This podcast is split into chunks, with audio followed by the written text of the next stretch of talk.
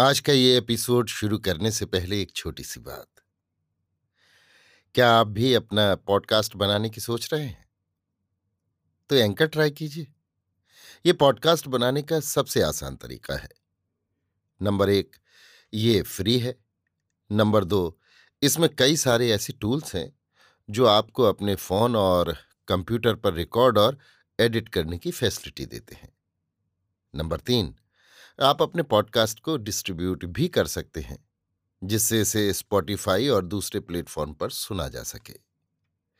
तो डाउनलोड कीजिए free Anchor app या विजिट कीजिए एंकर डॉट एफ एम पर अपना पॉडकास्ट स्टार्ट करने के लिए। ये तो थी एक छोटी सी जानकारी, और अब शुरू करते हैं एपिसोड का सिलसिला। तो आज के एपिसोड में लीजिए सुनिए आचार्य चतुर्सेन शास्त्री के लिखे उपन्यास सोमनाथ के अड़सठवें भाग जय शंकर को मेरी यानी समीर गोस्वामी की आवाज में।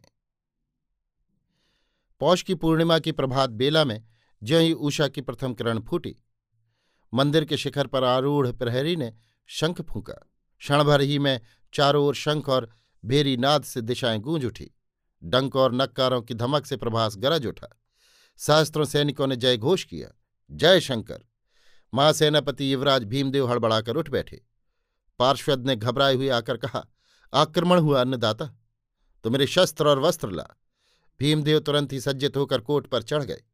वहां गंग सर्वज्ञ, जूनागढ़ के राव, लखा कामानी, केसर मकवाणा और दामोदर मेहता आदि सावंत सचिव उपस्थित थे। बहुत लोग भागदौड़ कर रहे थे। सैनिक कंगूरों पर चढ़ रहे थे। धनुर्धर धनुष ताने आज्ञा की प्रतीक्षा में थे। घुड़सवार भाले बरदार प्रांगणों में बद्ध परिकर खड़े थे। दूर नदी के किनारे किनारे अर्धोदित सूर्य के चरण तल में धूल गर्द के बादल उड़ रहे थे और उसमें से काली काली मूर्तियां प्रकट होती सी दिख रही थीं। पहले दो चार और पीछे शत सहस्त्र, ये अमीर के अश्वारोही थे। झपटते हुए बालूका राय ने बुर्ज में प्रवेश किया। उन्होंने महाराज भीमदेव के हाथ में धनुष बाण देकर कहा, देखिए तो महाराज, ये प्रथम बाण है। इसी से आप शत्रु का इस धर्म नगरी में सत्कार कीजिए। अभी ठहरो बालुक, महासेनापति ने सुदूर उड़ती हुई धूल पर दृष्टि गड़ाकर कहा। सबने देखा, एक दुर्धर्ष योद्धा काले अरबी घोड़े पर सवार हो सेना से बाहर आया। उसके साथ कुछ और चुने हुए सवार थे। सबके सुनहरी तारकशी के वस्त्र उस प्रभातकालीन सूर्य की पीत किरणों में चमक रहे थे। जो सबसे आगे था वो पगड़ी पर एक मूल्यवान पन्ने का तुर्रा बांधे था। उसकी दाढ़ी लाल रंग की थी। वो क्षण भर शांत भाव से खड़ा महालय की फहराती ध्वजा को देखता रहा। फिर उसने साथी से एक धनुष लेकर एक बाण संधान किया। तीर खाई में आकर गिरा। बालूका राव ने कहा, महाराज अब आपकी बारी है। बाणबली ने कहा, क्या यही गजनी का अमीर है? मेहता ने आगे आकर कहा, यही है महाराज। बाणबली ने बारह टंक की अनी बाण में लगाकर धनुष को कान तक खींचा और फिर बाण छोड़ दिया।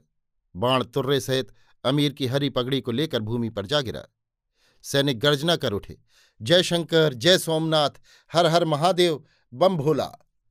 वो लाल दाढ़ी वाला सरदार घोड़े को घुमाकर तीर की भांति पीछे को फिरा और एक चक्कर काटकर फिर सेना के मध्य भाग में आ खड़ा हुआ। उसने संकेत किया और तीरों की एक बौछार मंदिर पर पड़ी। साथ ही अल्लाहू अकबर का गगनभेदी नाद भी उठा, परंतु उसके उत्तर में इधर से कोई उत्तर नहीं दिया गया।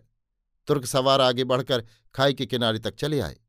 बहुत से सवारों ने घोड़े पानी में डाल दिए। बहुत सवार तट पर खड़े होकर ही तीर फेंकने लगे। इसी समय बालूका राय ने संकेत किया और मंदिर के कंगूरों से तीरों की वर्षा प्रारंभ हुई। इस भीषण बाण वर्षा से घबराकर तुर्क सैन्य की गति रुक गई। अनेक सवार मुंह मोड़कर लौट चले। अनेक खाई के जल में ही डूबने उतराने लगे, परंतु कुछ खाई के इस पार आकर ऊपर चढ़ने की चेष्टा भी करने लगे। इस पर राव के कच्छी योद्धाओं ने तलवार की भारी मार करनी प्रारंभ की। देखते ही देखते वो सारा रणक्षेत्र भयानक मारकाट, चिल्लाहट और विभत्स दृश्यों से भर गया। सूर्य का प्रखर तेज बढ़ने लगा और युद्ध भी घमासान होने लगा। बाणों से आकाश छा गया। घायलों की कराह और चीत्कार से वातावरण गूंज उठा। अपराह्न में सूर्यास्त से पहले ही अमीर ने युद्धावसान का संकेत किया। तुर्क और अरबी अपनी युद्धामृत शवों को छोड़ भग्नोत्साह पीछे शिविर में लौटे। हिंदू सैन्य में जय जयकार का बोलबाला हुआ।